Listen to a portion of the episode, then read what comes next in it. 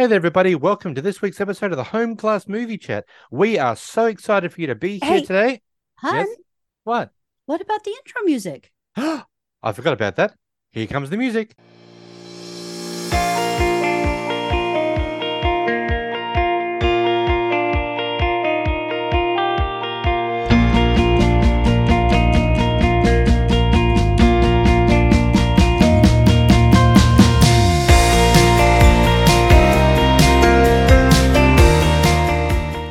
Everybody, welcome back to another episode of the Home Class Movie Chat. We are your hosts, Married Couple Cat, And Paul, who just love to talk about movies. we do. And this week we've got a movie, and next week we've got a movie. And uh, unfortunately, both of those are not going to be well received.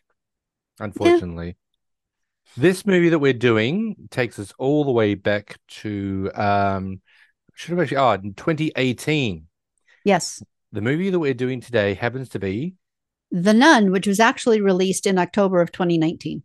was it? Oh, they said it was 2018 on the on IMDb. No, it's 2019. yeah. It's, it's funny because this was actually so highly anticipated after The Conjuring 2 when it introduced this character of the nun.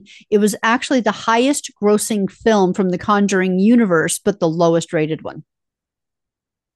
Yeah, I had so many hopes when I saw the trailer for this because it really, and I think this is what I get really annoyed at with a lot of the the trailers, is the fact they sh- they, they seem to show you all the best bits. Yeah. You've got to wade through the trash to get through to the good stuff. And even then, it was the the character of the nun in Conjuring 2 scared the crap out of me. So I expected this to be like really intense, yeah, and it just wasn't. no, But that being said, the advertisement for the film was actually pulled from YouTube because too many users complained that the five second clip featuring a jump scare was just too scary and allegedly gave many viewers wind. Administrators removed the- Ah. the ad and apologized, claiming it was not their intention to publish content that may potes- potentially offend, shock, or give viewers diarrhea. I mean, Now- I I am one who is not immune to the jump scare, as you know, yeah. but I've never had it make me poop. I've never had a. I've never had a jump shit. scare make me fart or poop. yeah, I've never had either one of those. So, um, for people to say that, that's interesting.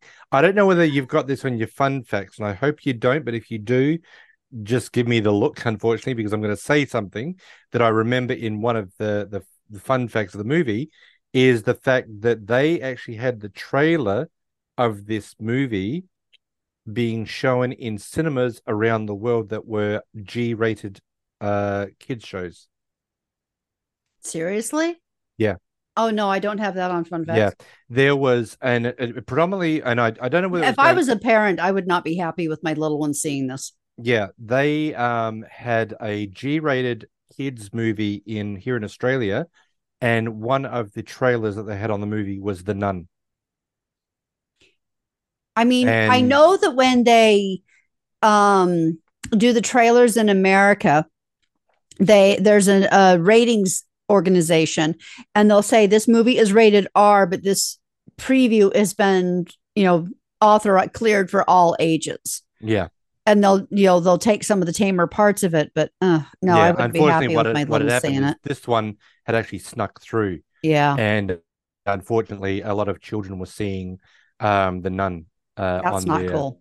Okay, that I could understand giving little ones the poops. I could get that. Yeah, that that'll do it. That'll do it for me. Yeah. But I was, as I said, I was, you know, I, I, I, I'm not trying to, and we are not trying to discourage anybody from going to see it because the Nun Part Two is supposed to be coming at the end of this year. I can't Um, believe they're doing a part two to this. I don't know how they're going to do this either, Yeah. but the fact is they've got one coming now. Uh, we are not trying to say to you guys, please don't watch it.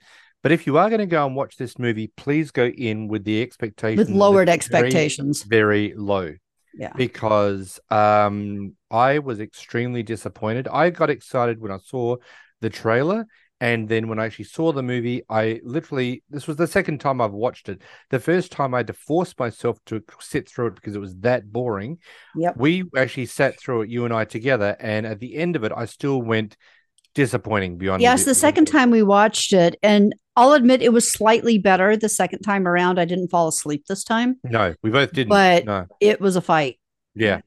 So in saying that, before we get really stuck into this this uh, podcast, I think we need to listen to the trailer. So sit back and relax because here's the trailer to the Nun. I had a series of visions when I was younger. And after each one ended, the same thought would be stuck in my head. What did you see? I saw a nun.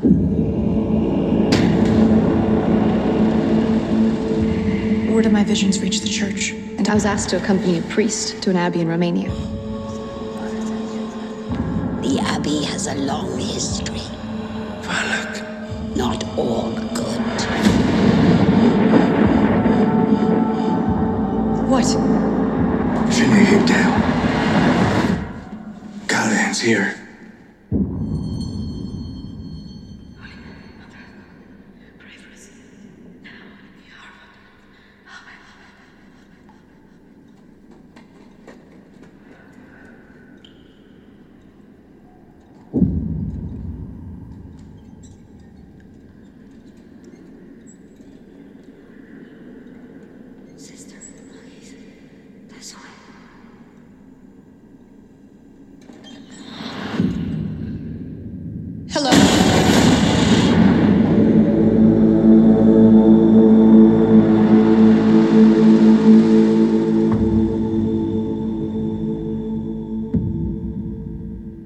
Okay.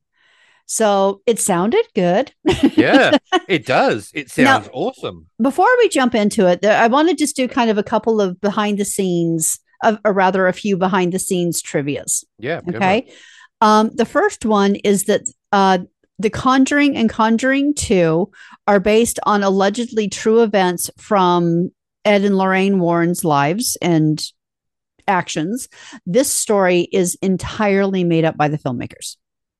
Just want to tell you that. So, the demon nun from The Conjuring 2 proved to be a popular horror antagonist, which is where why they decided to do the spin-off for, of The Nun.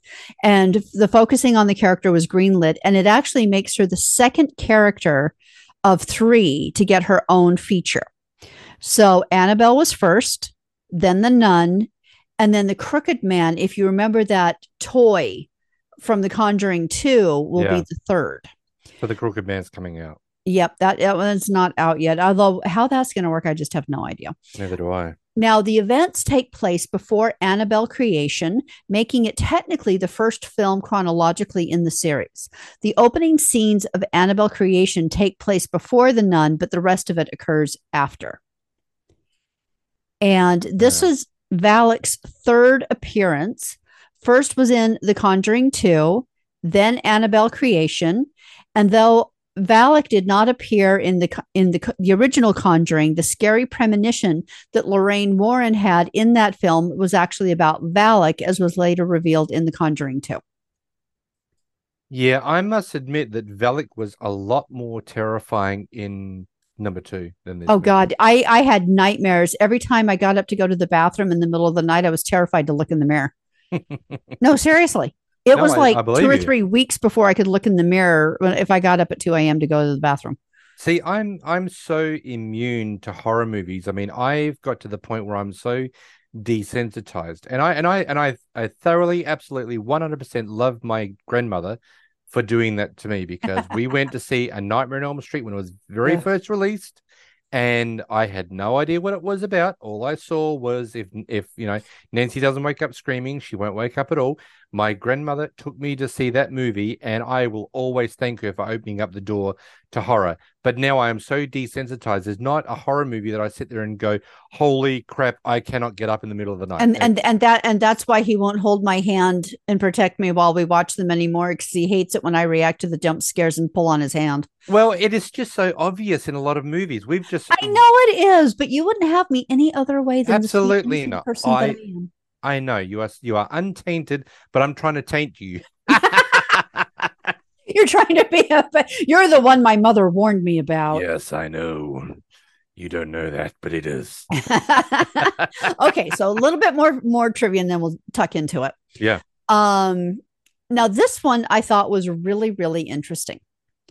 Taissa Farmiga, who plays Sister Irene in this film, is the younger sister of Vera Farmiga, who played Lorraine Warren in The Conjuring, Conjuring 2, and Conjuring The Devil Made Me Do It.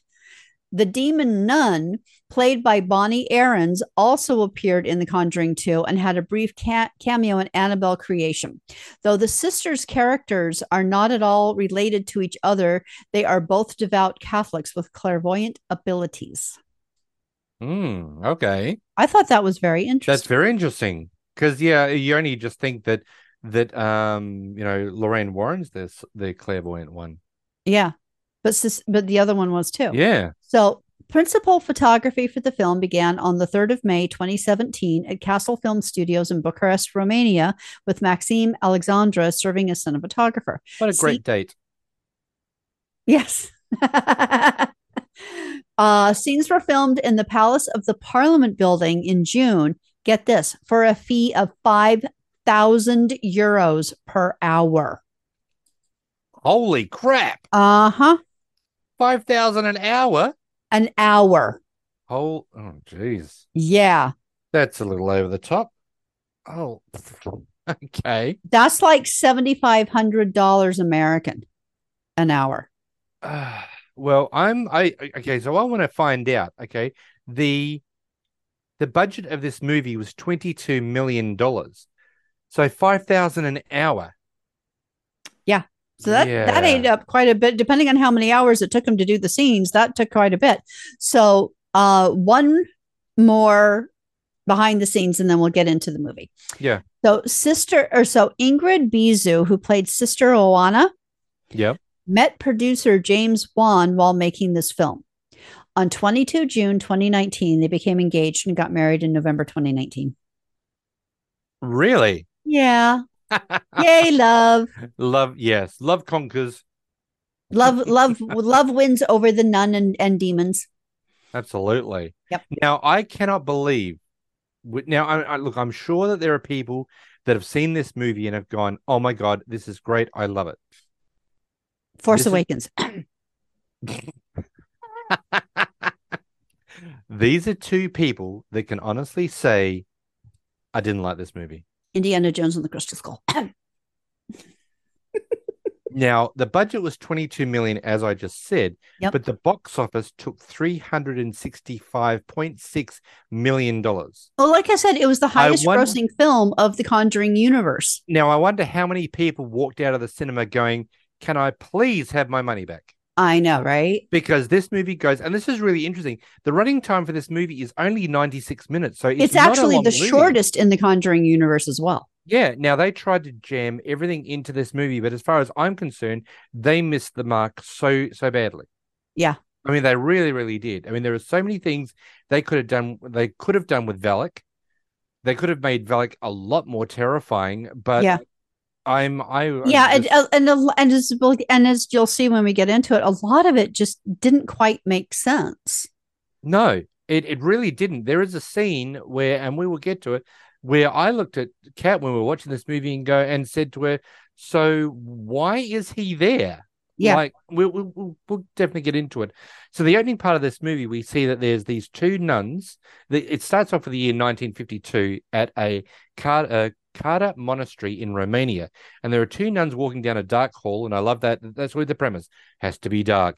And all I can say is the person that has the dry ice machine going, for the love of God, man, turn off the dry ice machine. It was so smoky on the ground. Now, I don't care how cold you think a place is, unless it is in the Antarctic, and I still don't think it would be that cold. Why do you have the dry ice machine going that much? Because I know it made it- I know it made it spooky, but for the love of everything holy, come on. They're walking down towards a door, and the door reads in Romanian, God ends here. Yes. Of course, the older nun goes through the door to find some kind of artifact, which we don't know about because she's got this really weird key. I want to talk about that in a minute. Okay. Well, you talk about that now because that's that's something that really annoyed me is that she's got this key. They open this door. She gives the key to this other this younger nun, and she walks in with a lantern and disappears. Okay. So, you know, Well, eventually she tries to come back out and then get sucked back in. Well, yeah, because you know uh, the, the the younger nun, Sister Victoria, she starts to pray, and I don't know, and we don't know right now why the door says, you know, God ends here. God ends here. Well, okay. So at the beginning of the movie, it's actually implied that there's a relic containing the blood of Jesus Christ in the chambers beyond the corridor full of crosses, and that and the door says that says God ends here, and the two sisters are trying to retrieve it to destroy Valak. And I did get the impression that they were that they were trying to get something to destroy whatever evil was happening. I did I did have that feeling when I was watching them. But however, in the climax of the film, which we don't realize at this time, it is revealed that the chambers are presumably where the portal to hell is. So it actually doesn't make any sense to open the door and, and to have the the um, relic down there. that was my that was one of the things I was going to say. If you've got this relic of the blood of Christ, Yep. then why the hell have you got it behind that door? Exactly. It doesn't make any sense. It, was, it would be in like Mother Superior's office or something. Well, not not only that, even if it's not in that sort of situation, keep it on the opposing side of the door. Because Yeah. if something's going to get through that door, which we understand, there's a good chance it will. Well, and this is the thing: is they're like, okay, the great evil is behind this door, and we don't want to let it out into the rest of the building. Don't- the hell would don't- you put your best weapon back there? Yeah, why are you leaving that there? I mean, it's it's it does it doesn't serve a purpose. And what Yeah. we see, which really annoys me, is that so there's you know Sister Victoria. She's starting to pray. The older nun emerges, attacked and bloodied, and Yeah. she tells Victoria to run. Um, before she's suddenly pulled back into the darkness, Victoria runs down um, the hallway. Well, and she tells her that she has to do something, which I forget, and she's like, "I can." She's like, "Then we're all doomed." No, she actually says you've got to, you've got to. She gives her the key. She's got the key, but she says you've got to protect the evil, protect us from the evil. Yeah. And she says, I don't know if we, if I can. And she says, well, then we're all doomed. Yeah. So we see that Victoria, Sister Victoria, runs down clutching this key, and we're seeing the demon nun Valak moving closer towards her. But as as she's getting closer, like all horror movies, all the lights are going out. So there's all these candles, and all the candles are going out as this darkness is, is going towards her.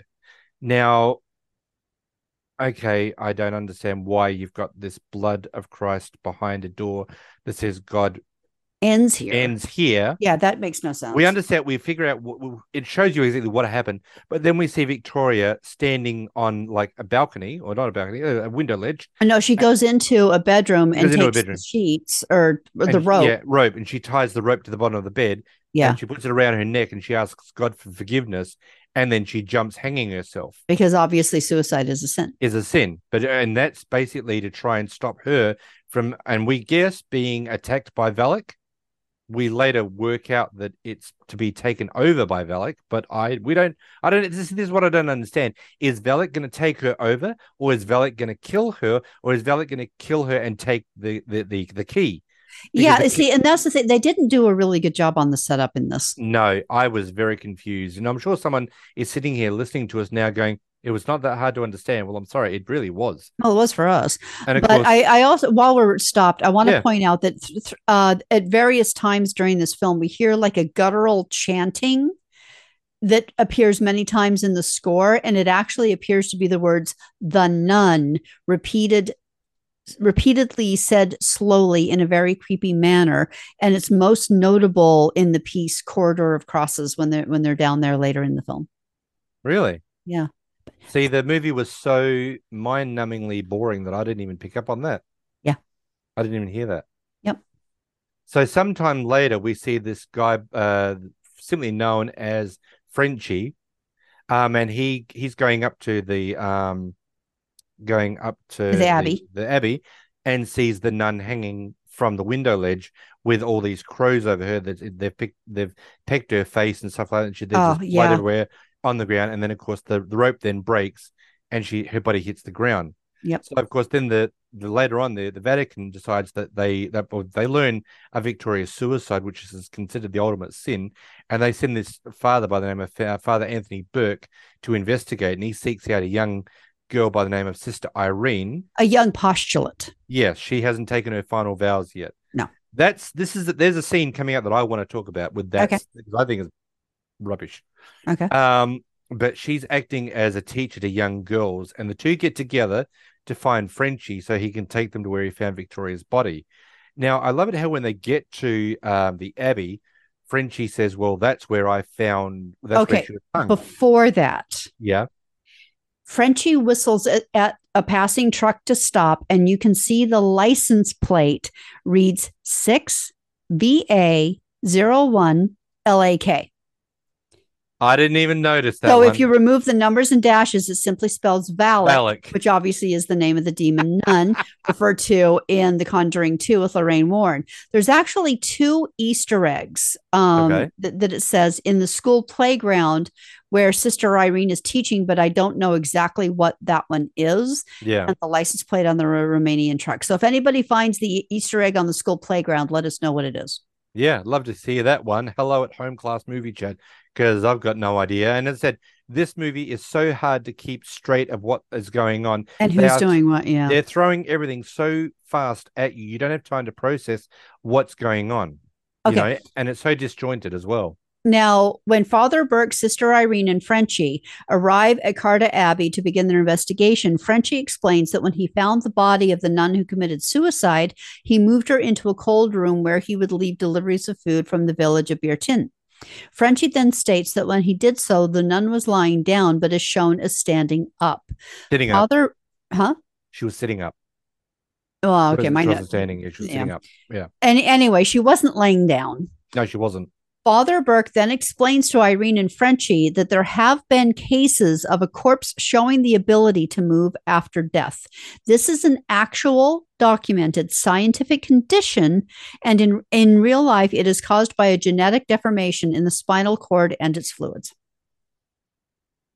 Yeah. I um So that I- it is both legit and creepy. It certainly is. I remember we had a family acquaintance uh, many, many years ago, and this woman was actually working in the mortuary here in Adelaide. And many nights when she was working, or even during the day when she was working in the mortuary, um, in the in the medical science building, um, the the bodies would sit up and they would also moan. Well, yeah, and that's just like gas leaving the body, but it's still creepy as, especially if you you're in there by it. yourself. Yeah, she would hear the moaning. Ugh. or sitting up, Yeah. or or involuntarily moving. But she said the best part about it, she said a lot of the uh, male um, deceased people would actually get an erection. Oh, jeez. You just had to throw that in there, didn't you? Yeah, why not? Give it a give it a shot. Um, but I like it how when they do go into the ice box because the, the reason that they've got this ice box or or this this ch- this ice room is because when Frenchie leaves um, stuff there, the Abbey doesn't want to be bothered by outside influences. They don't want to really be known. They don't want to have contact with the out. They're one of those orders that does that is completely um sequestered and they don't have contact with the outside world. Yeah, so he actually says to the father and the sister, I leave the stuff here and I go. I don't see them because Yeah. they don't want to be known. And then they'll come down and deal with all the groceries Yeah. and the stuff that's been left by Frenchie. So when they do find this body now sitting up, Burke pries, uh, he actually looks at um, Sister Victoria's fingers or hand and actually sees that she's actually holding this key.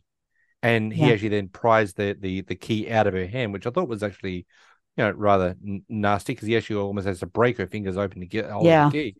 Um, so then they take her body to give her a proper burial, and while walking back to the abbey, Burke notices the fresh blood on the steps where Frenchie found Victoria's body, and even um, Sister, what's her name, Sister Irene, actually says, "Well, if that, if you found the body that long ago, That shouldn't be fresh It shouldn't blood. be fresh. It should be dried. But this is like it just happened. It's that fresh on the ground. So it's like okay, uh, s- Yeah. so that's you know.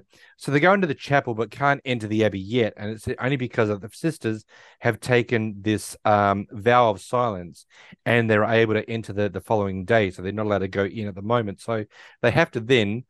go to the rooms and I love it how poor old sister Irene goes into the room where the nun hung herself and there's Yeah. still and there's still the um uh rope again uh, on the bottom of the bed. Yeah. it's like oh okay, that's Weird. That's- okay. that's nice. That's a nice place to go and and stick this poor nun, you know. Um, but as I said, this is this movie just seems to just there's parts of this movie that just don't make any sense. It just drags on. It's just Yeah. Now, when they first enter Carta Abbey, and before meeting the abbess, Sister Irene sees that on the altar in the middle of the room is a symbol of two snakes devouring themselves, which is commonly known as the Ouroboros. It is a symbol originating from ancient Egyptian and Greek mythology and predominantly is a symbol of the cycle of birth, death, and rebirth. In the context of this film, the symbol is more than likely a perversion of the original meaning and is excuse me, and is to signify the association of the Duke of Carta with Valak, much like the pentagram pentacle was perverted by the church itself as a symbol of devil worship, when in reality, it is just a traditional non Christian symbol of worship. And remember the upside down pentagram that we Yes. saw? Yeah. Did you know that the name Valak can be found in the upside down pentagram, all in uppercase? No, I didn't. Yep. Well, I mean, how do you get an upside down pentagram? A pentagram is usually a circle with the pentagram inside of it. How yeah, but it depends on which down? direction you're looking at it from. Really? I thought there was only one way of looking at it. No. I guess maybe if the two two points Either of the, point is on the top or it's on the bottom. on the bottom with the two points. Oh, okay. Yeah, I've got it. So yeah, an upside down. yeah. So when when the point is on the bottom, that's satanic. When the point is on the top, it's pagan Wiccan. Oh, got it. Oh, that, there- so there's a lot of Satan worshippers that aren't doing it correctly then, I guess, because they have the pentagram the other way around. So, Yeah. um, so Ire- Irene tells Burke about the series of visions that she had as she's experienced as a child, all of which ended with her hearing the phrase "Mary points the way." And of course, then Burke, Father Burke, then recalls an incident in France where he was summoned to exorcise a young boy named Daniel that had been possessed. Yep. N- n- Yeah. Yeah, no, I was going to say the the fact that you know Daniel seems to be interesting a thread throughout the Conjuring. Yeah. That, what do you mean? Well, there was there was supposedly um a young well I don't know whether it's a young who was it that I remember that someone maybe it was a movie that I was maybe I've completely mixed it up. This movie is very hard to keep straight because as I said they just throw so much information at you that you're trying to grasp. Well, fa- Father Burke recounts the tale of a boy he attempted to perform an exorcism on and failed. yeah, During the flashback, the boy, Daniel, appears to be perfectly fine, implying he wasn't possessed and the church made a mistake.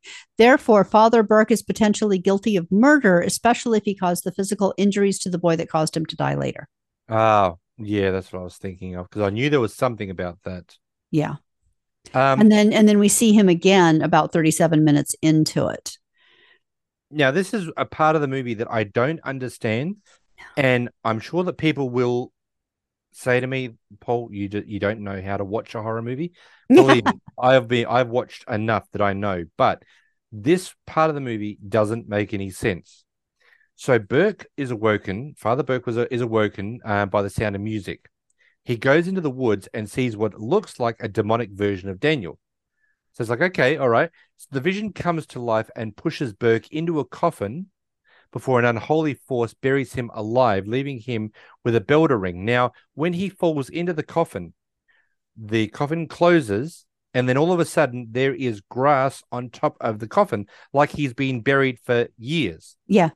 Now, okay, before we get really into that, so uh, now, first of all, at one point, he's walking around and he finds a room that has like a light and a radio going, Yep. but the entire place is castles, uh, candles, and oil lamps. There's no electricity there. And I don't think radios, battery powered radios existed back then, And at least not commonly. what year? 1952. I don't think don't so. think so? I thought, I, yeah, I think there probably would be. That's pretty close to the 60s. I don't think battery I don't think battery powered ones really existed back then so much, at least in common use. I Maybe honestly, military, but not for general people. And these nuns are not the type to have contact with the outside world. So why would they have a radio? Um, look, I, I, I think in this regard we might be wrong because I remember a advertisement that I once saw in a newspaper, and it was from the 50s, and it was back here in Australia where there was a was there was a postmaster general that would come around to see if you had your TV license, Uh-huh. and it said, and license. yeah, here in Australia, in the when TVs first came out, you had to go to the post office and you had to get a license for your TV. So if you had a knock on the door, the inspector general would come in and see that you had a license to actually watch TV. And at the bottom of the advertisement, it said, "Remember, you also need a license for your radio." Yeah, now, but I remember, my, but I remember my grandfather had an old radio that was back from the 1950s or 60s, Uh-huh. and it was battery powered. It had the little little pen light batteries, Oh, so they okay. were they were uh, readily available. Okay. But I still don't understand why they would have one. But that neither being do I. but that being said, on the first night at the Abbey, before Irene and Father Burke are lured away separately by Valak's apparitions, Irene notices a picture of the Abbey's younger nuns. This photo is also shown in Annabelle Creation, and it is implied in that movie that Sister Charlotte was a former member of the Abbey. Yes, it did, and I remember that picture because when he's looking at it, he sees Valak on the side in like shadow, and he says, "Oh, who's that?" And she goes, "I don't know. I've never seen that nun before." Yeah. Now, during the first night at the Abbey, Father Burke, as we said, is led out of the Abbey and into the graveyard by either Valak impersonating Daniel or Yep. Daniel's vengeful ghost, and eventually is trapped in a coffin and buried alive in a matter of seconds. Written, literally in a matter of seconds. Written, it was one of the few decent moving parts of the movie. Yeah. Uh, written in plain English on his tombstone are the words, Here lies Father Anthony Burke in an almost mocking manner. This is similar to a scene from the miniseries adaptation of It in 1990, where Pennywise torments the adult losers by showing them empty graves. It's significant since Gary Dauberman is the screenplay writer of the It movies by Andy Muschietti and the Conjuring spinoffs. Oh, okay. But I still don't understand how it is that he is buried alive with grass over the top of him immediately. I don't know. This is what I don't understand, everyone. And and as I said, if someone knows, please hello at homeclassmoviechat.com. Please email us and tell us what you think because I don't understand it. No. How can you suddenly fall into a grave, the the the, the coffin closes, and suddenly you've got grass on the top of you? And the thing that is amazing, and you, you actually see it, Ir- uh, Sister Irene wakes up and wanders, you know, into the chapel before she sees Valak in a mirror trying to attack her, and it's like, okay, all right, that, that that's understandable. That the the demon is trying to attack the nun.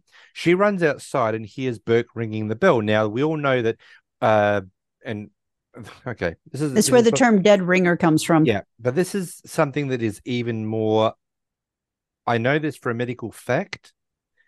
When a person is usually um, passed away, they would usually take your brain out and weigh it. Um, that's if they do an autopsy, they would do that to all of your organs. Okay. Um, so the But possibility. but in in a situation like this, there wouldn't be a need for an autopsy. okay, but the possibility of you being buried alive. I mean, I'm sure it has happened. Okay, that that started back when there was like plagues going through, and what would happen is that people would be so ill that their body systems would slow down enough that they seem to be dead, or like some poisons, like from Romeo and Juliet, can actually imitate death. Yeah. but then it would happen that they weren't actually dead, but they needed to get them in the ground to help stop the spread of the disease. They didn't want these bodies lying around. So they would put them in the ground, but they would have a string tied to their wrist and then go up through the top of the thing and through the grave to attach to a little bell next to the headstone. And if the person woke up and they were in the box, they'd just start pulling on the string and ringing the bell, and they would realize that they weren't dead and they'd come and dig them up. Now, I believe that there was such a thing as crypt crypt keepers back then. Yes. That they were actually there to patrol the the graveyard. yeah, to see make sure that if any of the bells rang, They they, could, could get to them before they suffocated down there. But that's where the term "dead ringer" comes from, which Oh, is interesting because n- the term is now taken on the meaning that if you're a dead ringer, then that means you are like uh, somebody's doppelganger twin. Yeah. Yeah. So that's a Yeah, Yeah, I don't know. change of term. um but I like it when um, Sister Irene runs out, and of course, then all of a sudden, you know, all the bells start ringing. So she's trying to figure out where Which one is which his? one it is. And then I Um, think she saw the headstone. well, she has sort of like a vision, and the vision sort of like makes it almost like stand out that that's where he is. Yeah, I didn't quite understand that. No, part. and then he then she runs over, grabs the grabs a shovel, digs him up, and And she- he's under a lot of dirt. yeah, but when she pulls him up out of the grave, he turns around, and uh, before he gets up out of the out of the coffin, you see the demon hands start to pull it in, pull it in back into the ground. But he manages to to break himself free with with the help of uh, Sister Oh yeah, the the the demons are hands are at his feet trying to pull him into the dark. Yeah, but when he gets out of the when he gets out of the ground, he looks into the ground to find there's a bunch of books on the occult and and some trinkets inside the coffin with an actual dead person. Yeah. That Huh? wasn't there when he went in. At least not that we saw. No, there was nobody in there. But why is that? I don't know. I don't understand it. To creep is- everybody out? Yeah, but it doesn't make any sense. I, I don't like horror movies that don't make any sense. No, me I either. I, really don't know. I don't really don't. So the next day, was really disappointed in this movie. I really disappointed. in this. And this is probably going to be the fastest horror movie. Uh, uh, the, no, the next movie review. This no, this is actually going to be pretty quick, I think. So the next day, Father Burke and Irene go to the abbey, but only Sister Irene is allowed to enter, which makes the set, which makes sense Because she's a nun. She's a nun, so She's a that girl. Um, so she meets Sister Orana, or, or, or Oana, Yeah. I think, yeah, who tells her, yeah, who tells her that the nuns change shifts to keep praying, yeah, ev all the time to keep the evil at bay. Okay. Okay. Yeah. So Sister Oana tells Irene during the second night at the Abbey that it was built by the Duke of St. Carta, who was a devil worshiper who tried to summon an evil spirit from hell, allegedly Valak, but was stopped by presumably the Knights Templar, who were the military wing of the Catholic Church. However, since Oana we later find out is a ghost who more than likely is under the control of Valak, the entire history of the St. Carta Abbey could be false. Now, uh, the Valak is actually only mentioned by name once when Father Burke looks into the Abbey's history while Sister Irene is off doing whatever, Yeah. and everyone else refers to it as the evil or the demon. So the prayer that the nuns take to turns to recite 24 hours a day, and the prayer recited by them en masse over and over and over again is the Hail Mary in Latin. Along with the Lord's Prayer, this is one of the two most common prayers recited by the Roman Catholics, and the majority of the beads in the Rosary, the, the common beads in the, that are in clusters, correspond to that. Yes. If you know that, I know you did, but Yeah, I, don't know that. everybody's Catholic, and they don't all know that. No, it's also the fact that I went to Catholic uh Catholic school and I had to go to church all the time. So I had to know the Lord's Prayer and the other ones. So Yeah. Now, when Sister Irene first sees Sister Oana's corpse in the perpetual perpetual adoration sequence, she sees that she has bloody holes in her hands. This could be a stigmata, which is a strange religious-based phenomenon where people reportedly hallucinate seeing on themselves or on other people the wounds that were inflicted on Jesus when he was crucified. yeah, and it also means that if you've got a stigmata, it means that you are extremely holy and you've been Yeah. touched by the by the Holy Spirit. But Yep. you know. Um now I like the fact that, you know, when she speaks to uh Sister Irene about because Sister Irene says to uh Sister O- Oana that she saw Valak, and Oana then explains the demon's origins. And we as we learn as you said, that the Knights of what was it? The Knights, Knights of the Templar, Templar. yeah, had um the the artifact, which we find out is the uh, an artifact containing the blood of Christ. And when the when Valak was actually sealed in this chamber, they dropped a droplet, one droplet of blood onto the the um, ground to actually seal Valak in there. Yep. Now we also find out that the the, the seal remain you know she remained in hell until bombs from World War II dropped around Yeah. the abbey and broke the rift open, which is you know setting Which is the how Valak loose. returned. Now, this is something once again that I don't understand, Okay. and I know they had to do this for the movie. If you have dropped a drop of Jesus's blood onto that crypt to seal Valak, unless there is a nuclear explosion over the top of that, destroying the whole thing, even if a bomb drops there, and it cracks it just a little bit, wouldn't you expect that that drop of That blood, blood would would hold still it? still in there? Yeah, I would think so. I mean, that droplet of blood is the blood of Christ. Yeah. Did it just did the? I mean, is the movie trying to tell us that in this spot here? Jesus isn't quite can't- as powerful as we think he is. Well, no. What it's basically trying to say is, and what they're they they're alluding to is, in this spot right here, that's the droplet of blood. Valak can't get out, but three feet to the right, He can. it can get out if there's Yeah. a crack. Yep. Shouldn't the crack? Shouldn't the blood should seal the sealed the, area? room, you, know, And the, and and, and seriously, and and seriously the the circumference of the circle in which the blood was dropped should actually see i mean it's not a we're dropping it in this center of the room but on the very very corner of the room there's a there's a crack it's just in this circular disc that's on the Well, ground the, I th- I think the the circle was like almost like a um protection spell. yeah so why So would the- anything within that space should have been protected by the blood of Christ. But and the suddenly- and the break was within that circle, so it's still so it shouldn't have It been able should've to get through. no but it I don't know. It did. Um, and of course, Sister Anna explains that Valak takes the form of the nun to look like them, uh, like the rest of them, and prey on their weaknesses. Well, see, this is another thing I don't understand. The the the convent is, uh, well, the abbey is a holy place. So how is it this demon can break free? Yeah, how how has it been? Sub- well, that's where Sister Oana's history could potentially actually be true. yeah, it was created by a demon worshiper, but then how it, you know, it, it's sanctified ground. And I don't under, yeah, yeah. but- it's holy ground. yeah.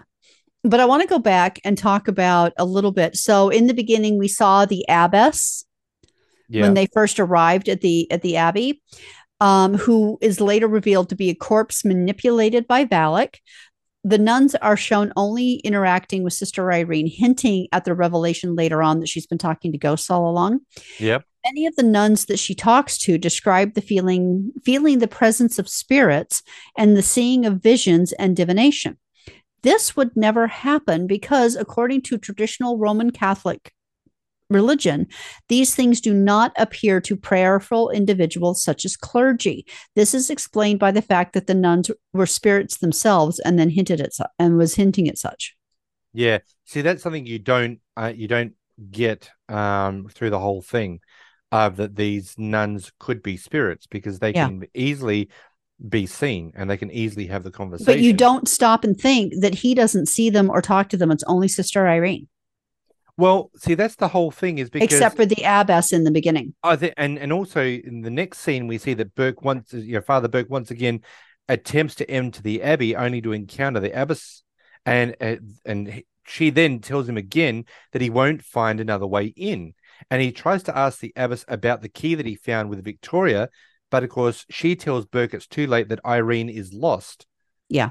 Um, sh how can she be lost? That's the you know, this is, and of course, this is when her body then goes limp, and then of course, Father Burke tries to lift her veil to see her, but the demonic, but her demonic body grabs a hold of him until, you know, he rips her hand off. And it's like, uh, okay, Yep. but he doesn't rip her hand off of. He just basically pulls her hand away from him. But once again, uh, you know, I mean, we understand that that evil is very powerful, but in this movie, it's just it doesn't give you a t- enough enough time to process what's going on. No, I mean, e- even Frenchie, who in the last scene, Frenchie is is in um is The in pub. a tab is is a, in a tavern, yeah, and he overhears that there's a patron that had a twelve year old daughter that had committed suicide by hanging after seeing something horrible. Uh, we don't know what it was, but we know Yeah. that you know. And then su- suddenly, Frenchie tells the bartender that he went up with Burke and Irene to the abbey, and the bartender warns Frenchie that the two of them may be the next victims. Well, and they, and uh, they do. He does say to them, um, that the evil that's coming into the town, they're basically saying that they, it's coming from the abbey. Yeah. Well, that doesn't see that that storyline doesn't go anywhere. Frenchie being told that they, the two of them, may be the next victims, it doesn't go anywhere. It doesn't actually. no, it, no, there's it's pointless. why. Yeah. Yeah. And it, and it's and it's filler because Frenchie doesn't go over to the patrons and goes, "What did your daughter see?" We just see that there's the there's the patrons sitting there consoling each other. We know that she's committed suicide by hanging herself, but what did she see? We Yeah. don't see it. We don't. We they don't, don't show know. it. and we're just being left up in the air. So, and and that's uh, uh, about this movie. What did she see? And why did Frenchie go back to the Abbey and he starts getting um, harassed in the cemetery as well?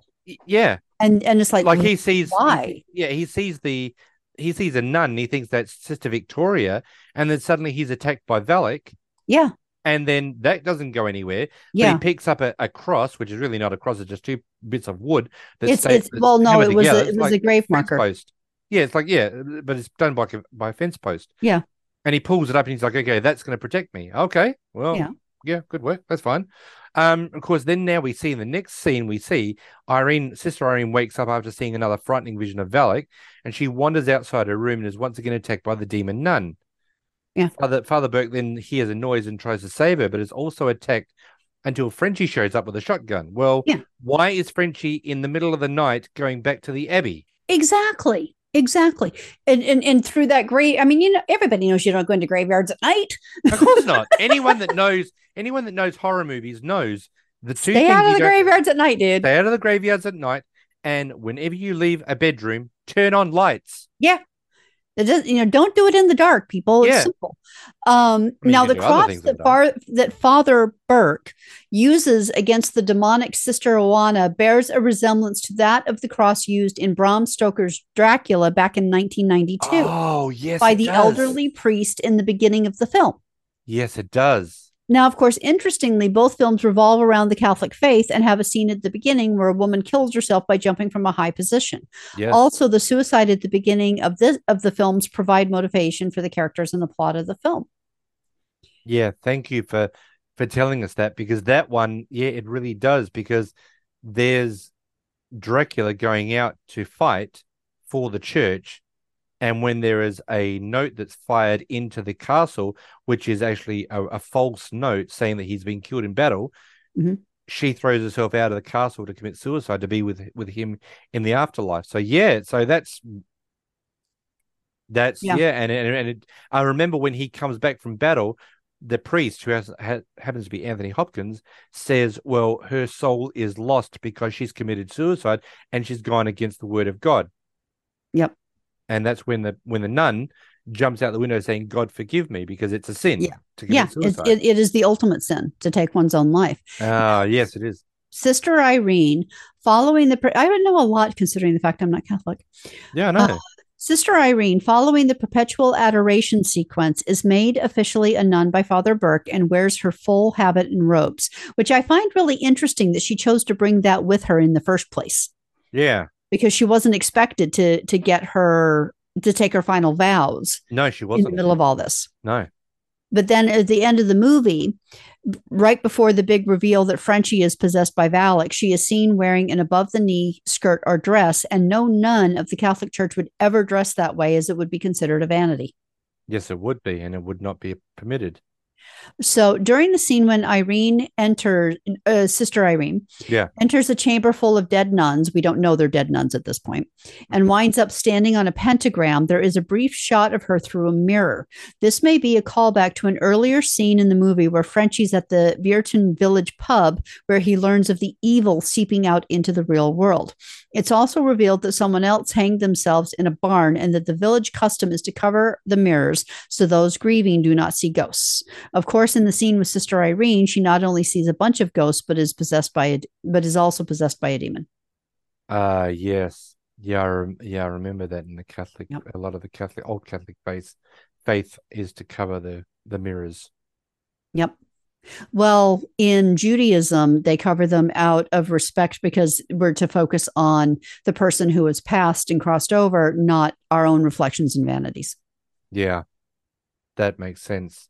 Yeah. Um, of course, when, as you were saying, uh, Sister Irene finds the other nuns and starts to pray alongside of them as the evil force carves a pentagram into her back. So I was like, okay. Of course, I love it how when Irene then sees what looks like Sister Oana's dead body, but quickly realizes that Oana and the other nuns were not real but visions. Now that was the big reveal that I didn't, we didn't get Yeah. because she goes into the room, she goes into where the nuns praying continuously twenty four And hours a they're all and kneeling all around stand- yeah, and they and they and Sister Oana grabs her and puts her into the ground, uh, you know, gets her to, to kneel into the, you know, where they are and says, "Quick, start praying. Look forward. Don't make any con. Don't make any eye contact with what's going to happen." And Now- as they're praying, suddenly they're they're basically ex- all exploded backwards, leaving Sister Irene just the only person can because everyone else seems to be knocked out. Yeah. and she's the only one sitting there praying, and she's continuously praying because they because she could see that there's the the demon coming because suddenly all the candles are all going out as it's getting closer and closer. Now, what's interesting is at for a very brief moment, they switched to a camera angle looking down. Yes, I saw this bit. And did did you notice that the nuns were arranged in the shape of the pentagram? No, I just saw them on Yeah. the like a circle. No, it's they were in, in a pentagram. Oh, I love those little nuggets. I know, just- right? But because this movie is all over the place, I didn't pick up on that. Yeah, you just don't. Oh man. So of course now we're seeing that Frenchie, Sister Owen, uh, Sister um, Irene, and Father Burke now all reunite, and they realize that Victoria, Sister Victoria, was not trying to commit suicide, but rather sacrifice herself so Valak could not possess her body Because she was spread the, last one Yeah, in the in the abbey. And if she died, then Valak could not take her over and leave the abbey. yeah, and I like it how Sister Irene says because when she sees, you know, um, Sister Victoria, she says, "Oh my God, she was the last one." Yeah. When they when she, she was basically entrusted to be the very final nun to try and keep this demon at bay, and Yeah. when she passed, that's but Yep. once again, as I said, the blood should have actually sealed it. But then it comes back to the relic. Yeah. Now And this this- is Okay, go ahead. th- this is the part of the movie that I get annoyed at and I don't understand. Okay.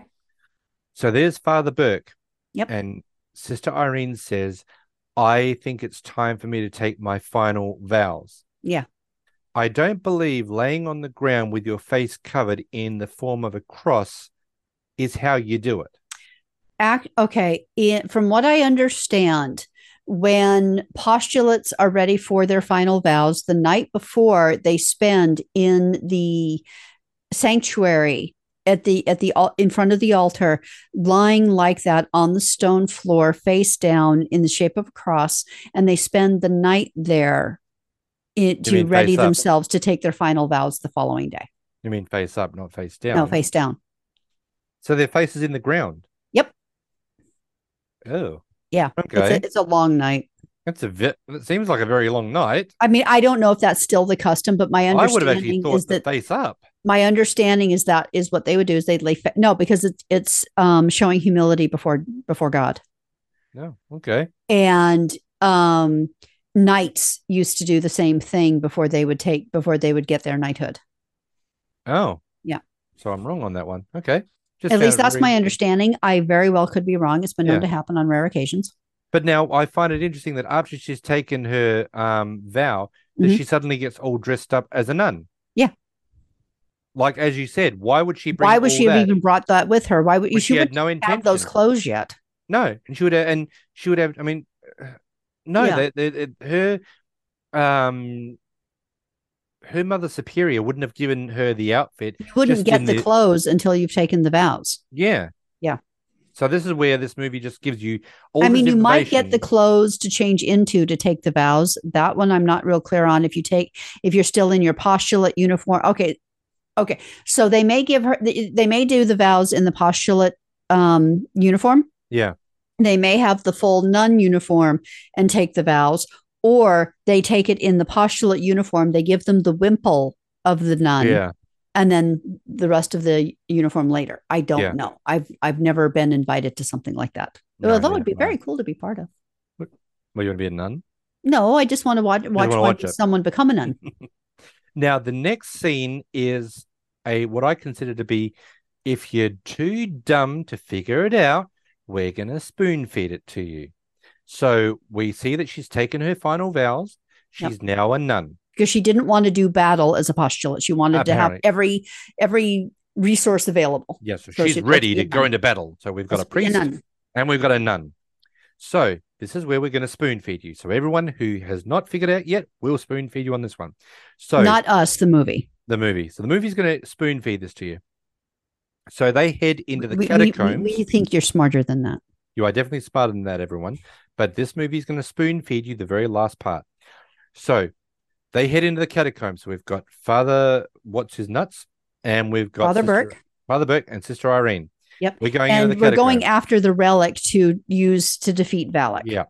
Now there is a reference that Irene realizes. Yeah, Irene says, Sister Irene says, Sister Irene. Sister Irene, that Mary Mary points the way.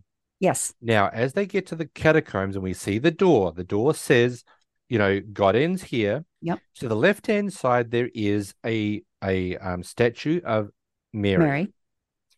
with her finger pointed. Now, if that's not uh, easy enough to figure out, there is sunlight shining from somewhere to point the very top of Mary's finger. Ah, So basically, it's saying that's the point. this is the Mary Mary that points the way. The way. So it's like, okay. So then, Yeah, they thought they were doing foreshadowing earlier. yeah, which really, this is the spoon feed. That's that, Yeah. that's the Mary, and that's the point. Yeah. Ugh. So we see that Sister Irene has got the key, which is a very unique and very ornate sort of key. Mhm. And she's trying to figure out, well, okay, if Mary points the way, so what's it pointing towards? And with the beam of light that's hitting the top of Mary's finger, it bounces off and it hits the wall where she puts the key in to the wall. There's a crack in the in yeah, the it's wall. kind of like uh Raiders of the Lost Ark, where it shows where the Well of Souls is. This is like Raiders of the Lost Ark for dummies. I mean, Raiders of the Lost Ark gave you an idea of like how to get there, but it didn't spoon feed you. yeah, but but This one's but when he but you. when he's in the map room and the light hits it just right and it lights up where the Well of the Souls is, it's kind of like that idea where the light comes in, bounces off her finger, and shows you exactly where in the wall to put that key. Yeah, but at least Indiana Jones was smart. He had mapped stuff on the ground. He had to figure out which way it was. I know, I know. We're not talking about Raiders. But That- the fact they can is- listen to that on a different podcast. But the fact is that when she puts the Episode. she puts the, she puts the key into the wall and turns it, and then the, the the wall opens up, and there is this artifact with the blood of Christ. Mhm. Now, Now, it's never actually clear why Valak wants the relic. no, Potentially, he wants to destroy it so it can't be used by the church against him and his fellow demonic kind from the infernal realm. But that's just a theory because we don't have any lines of Valak or any reason or anything that reveals his motivations. do we also realize there's a there's a movie mistake? What? The relic was on the opposite side of the door. Why is it on this side of the door? Oh, yeah. The relic's supposed to be behind the door. The re- the relic was in front of the door before they got into the room to try and Well- stop Valak. Well, maybe they, maybe the nuns didn't know that. no, they didn't. When you see the movie, the older nun opens the door and goes inside to grab the, the grab the the um the artifact. In this part of the movie, they get to the door, they find Mary's pointing towards the wall. They open the That's wall before the door to, to where. before yeah. the door. So well, like I said, maybe maybe they just didn't know. No, Where- the writers, maybe they were they were told and legend said it was back there, but they didn't realize that they'd moved it and said we're going to lock him back there and leave it out here so we can use it to protect you. yeah. The, the writers forgot about that. They went whoopsies, you know. So Yep. Um, sure enough, they come as I said, they come across the vial containing the blood after opening its chamber using Victoria's key, and of course, then soon Valak Which is re- interesting that it fits both doors. it's not a. It's not a. This one opens the wall, and the other one opens the door. It's like one it's a skeleton key. It fits one everything. key for all. We're it's a master great- key. It fits everything. But in all honesty, this movie is trying to hurry things along because we've only got like 15 minutes left of this movie. Well, so paying five dollars a year, uh, euros a, an hour. An hour. Believe it. Yeah, let's try and get this over and done with. Yeah. So of course, Valak then reemerges and attacks the trio, and he starts to try and possess, you know, Sister Irene, while Father Burke is attacked by the dem- demonic Daniel. So we- now it's like you know two against one. So are we to understand that that Daniel is an offshoot of Valak, or is Valak using Daniel, or is Daniel part of Valak? I don't know. I always kind of thought that Daniel actually wasn't there, that he was a vision that Valak created in Burke's mind that he thought was real. Yeah, that makes sense. I just, yeah, it really, really doesn't give you an idea. Of course, as we're going along, Sister Irene is briefly possessed, but Frenchie manages to throw some blood onto her to free her. So just, it was like a little drop of of Jesus' blood. Now, this is what I find um infuriating and frustrating. Okay. Okay. You've got this this um artifact. It contains Jesus's blood. Yep. You can't go and draw any more blood from him. He's gone. Correct. So of course, Valak unleashes the dark force upon Frenchie and then tries to drown Sister Irene. Yep. He he pulls her up and sees that the vial is broken. So you've got the the artifact and the vial's gone. Now I, I you know, I don't like it when horror movies do this. Okay. She is being forced underneath the water because she's the because Valak's trying to drown Sister Irene. Yep. As she comes up out of the water, Sister Irene spits the blood of Christ onto Valak's face, sending Yes. the demon back to hell and sealing the rift in the ground. Yes. How do you get the blood out of the vial and put it into your mouth while you're underneath the water? And in all honesty, if one drop of blood can seal Valak in the ground, why are you putting the entire amount of God's Jesus' blood into your mouth and spitting it? Because it was just going to go to waste in the water anyway. And we want to make sure that we banish this bastard. Now, the strategy to keep Jesus Christ's blood in the mouth and then spit it all over a demon's face has actually already been used in a movie. Okay, which one was that? Tales from the Crypt Demon Knight back in 1995, God. where the female main character spits it in the face of the main antagonist who was a demon. Yeah. Yep. I was wondering why it was that that scene was so familiar. I couldn't put my finger on it. Yep, that's the That was Tales of the, it was Tales from the Crypt. Yep. Man, I got to stop watching horror movies because yeah, I could not. I mean, even when that that scene was happening, I'm like, you know, first of all, you've wasted the entire blood of Christ and Yeah. you've spat it into a demon's face. well, it was just going to go go. It was just going to go onto the floor and go to waste anyway. So might as well use it. So of course we see that the this the rift is now sealed. Valak's been sent back to hell. So of course, as the trio leave the abbey, Irene asks Frenchie his real name, and it says that his name is Maurice, Maurice. and that is going to be a foreshadowing, everyone. Yeah, I've got some stuff around that. Now this is another thing that I it doesn't give you a clear idea. Maurice gets onto because they're, they're they're on a horse and cart buggy being taken uh, away from the abbey. Now, Sister Irene, which is now Uh-huh. she is now a sister, um, they've you know she said some prayers in the in the cemetery, so now it's holy consecrated ground. It's all holy, everything's fine. But you would think since it had the blood of Christ there and been dropped there once already, that it would already be sanctified. Yeah, but it doesn't. I don't understand it. I don't know. So then we see that they get onto the I guess buggy. portals to hell negate that sometimes. Yeah. Now, Valak's gone into the into the ground. Yep. Uh, he, she, it, whatever, attacked Fre- attacked Frenchie. Yes. Right? They get onto the cart. They're starting to go away when we see an upside down cross burnt into the back of Maurice's neck. Yes. Why? Okay. It is revealed near the end of the movie that Valak, who is the demon of snakes, possessed Frenchie with a snake crawling out of its mouth and into his right before it vanished. This is similar to scenes in other Conjuring universe movies, mainly Annabelle Creation and the original Conjuring, where a scene of possession happens orally. Only in those cases, instead of a snake, it's a black liquid substance. And that upside down cross is a can be a demonic symbol. So it's Valak marking him, saying that I'm here. Now, at, at the end of The Nun, a scene from The Conjuring is shown where Ed and Lorraine are performing an exorcism on Maurice. This scene links the Maurice from that video as being the same Maurice from The Nun, but they edited the scene to fit into the narrative of The Nun. They edited Jonas Bloquet into the exorcism scene as he used to be played by a different actor, Christoph Weilen, and they added in dialogue of Ed saying they called him Frenchie so as to make sure that people knew that Mm. it was the same situation. Now, the nun has long been known to have the name of Valak, as we've as we've said all along, who is a higher up in the hierarchy of hell. It is also revealed in the Conjuring 2 that knowing and speaking aloud the name of a demon can provide power over the being, since Lorraine banishes Valak in the movie back to hell by using its name. Father Burke learned Valak's name in a scene but never used it. So the demon nun, Valak, shows up in The Conjuring 2 as a demonic entity repeatedly tormenting Lorraine Warren. However, which is interesting because he was the one, Ed was the one having visions of it and painting it. Yeah, he did. Yeah. So why Yeah. would why would um th- Lorraine be seeing him? Yeah, I was going to say, I thought it was tormenting Ed more than Lorraine, but it was. anyway.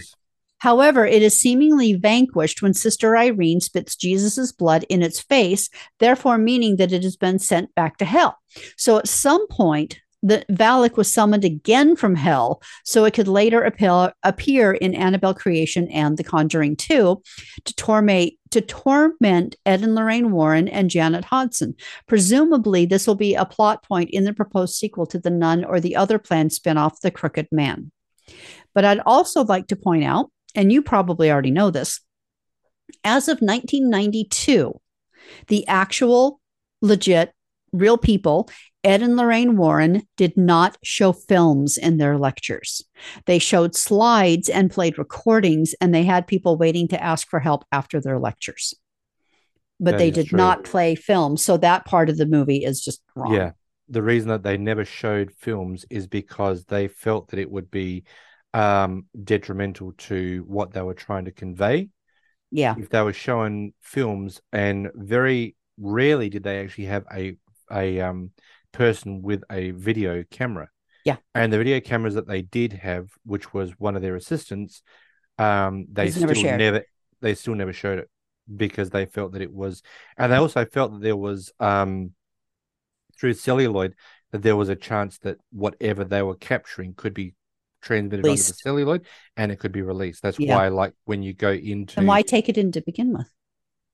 or because they want to doc they wanted to document it because a lot of the things that they wanted to do and it was really only the catholic church that were allowed to view it is because they needed documented evidence that Yeah. these things were happening and that's why they did Oh, it um on on vi- with the video cameras And I'm sorry, I cut you off. You were saying something else? no no i was just i was just going to say that the the only thing that i find really interesting about this whole thing is that if you've spat the so-called the blood of jesus into the into the demon's face vanquishing it back to hell how the hell is it coming back from hell Yeah. you know and Yeah. i mean I, I do like the tie-in that they've got at the very end with with you know maurice uh, but when they say this is frenchie once again if you are too dumb and you have fallen asleep in this movie we're just Yeah. gonna let you know that this is frenchie and his name is maurice Yeah. you know i I, Maurice, whom they call Frenchie. I mean i don't mind being shown things but i don't want my horror spoon fed to me Yeah. I don't need that in a in a horror movie. So the scene does go go black, and that is the end of the Nun. Yep. As I said, I like the tie-in with the Conjuring at the last part of the movie. I thought that was very interesting the way they did it. Yeah. But on a scale of zero to five movie reels, zero being how do I get the last ninety six minutes of my life back, to five it was a perfect movie and I'd watch it all over again. I know my score. What would you give it? Two, maybe two and a half. Thank you very much. My score was two. I two just out of five. I just really wasn't impressed by it. It wasn't impressive. It wasn't scary. It didn't make Valak look menacing and horrifying. No, like like I said, from the, the from the Conjuring 2, I was absolutely terrified of Valak, and I was not happy at the thought of seeing this movie. Yeah. Because I thought it was just going to give me nightmares for a month. I fell asleep the first time I saw it. I missed like a good 20 minutes of it because I fell asleep. And I In all and, I honesty, when I first saw it the very first time, I think I zoned out because and when I was- woke up, I felt like I hadn't actually missed anything. Yeah, because it was only after that watching this through again that we've just done that I actually sat there and went, "Yeah, I'm still not impressed." Nope. And it's really upsetting when, as I said, when that when you see a really great trailer and you think to yourself, "Holy crap, this is going to be good," and you watch it and go, "So why did they show us all the good bits and they left us with the garbage to go through?" There was so much padding in this movie, and there was Yeah. so much things that were not explained and there was so you know there was just some things that were just left un unanswered that I found it very very hard to really take this movie seriously as a really great horror movie. Now I've seen it twice. I probably won't see this movie again for the I would say between the next five to ten years. Maybe Yeah. I'll revisit it in the next five to ten years and go, "Yep, it's just as bad as what I thought." That you know, the part two is going to have to blow me out of the water to bring me back into my under my into my appreciation for this. Yeah, movie- I mean, this it- franchise. At this point, for the Nun 2, I'll wait until it comes on a streaming service. I don't want to necessarily invest money in buying it or I'm not going to. Yeah, I'm not going to go out and see it, and I'm not going to go and buy the DVD. No, will wait I'll it wait to until it comes on a streaming service. Now, the the trailer is going to have to be amazing for me to run out and get excited to buy it before when it comes out. Yeah, but but I would wait until we see it before I decide if I want to spend money on it. To be honest with you, Yeah, yeah, me too. because As I was so disappointed in this one. I honestly thought. it... See, and and the sad part is, it could have been such a great story. Oh, it, it had it had the potential to be a- an amazing story.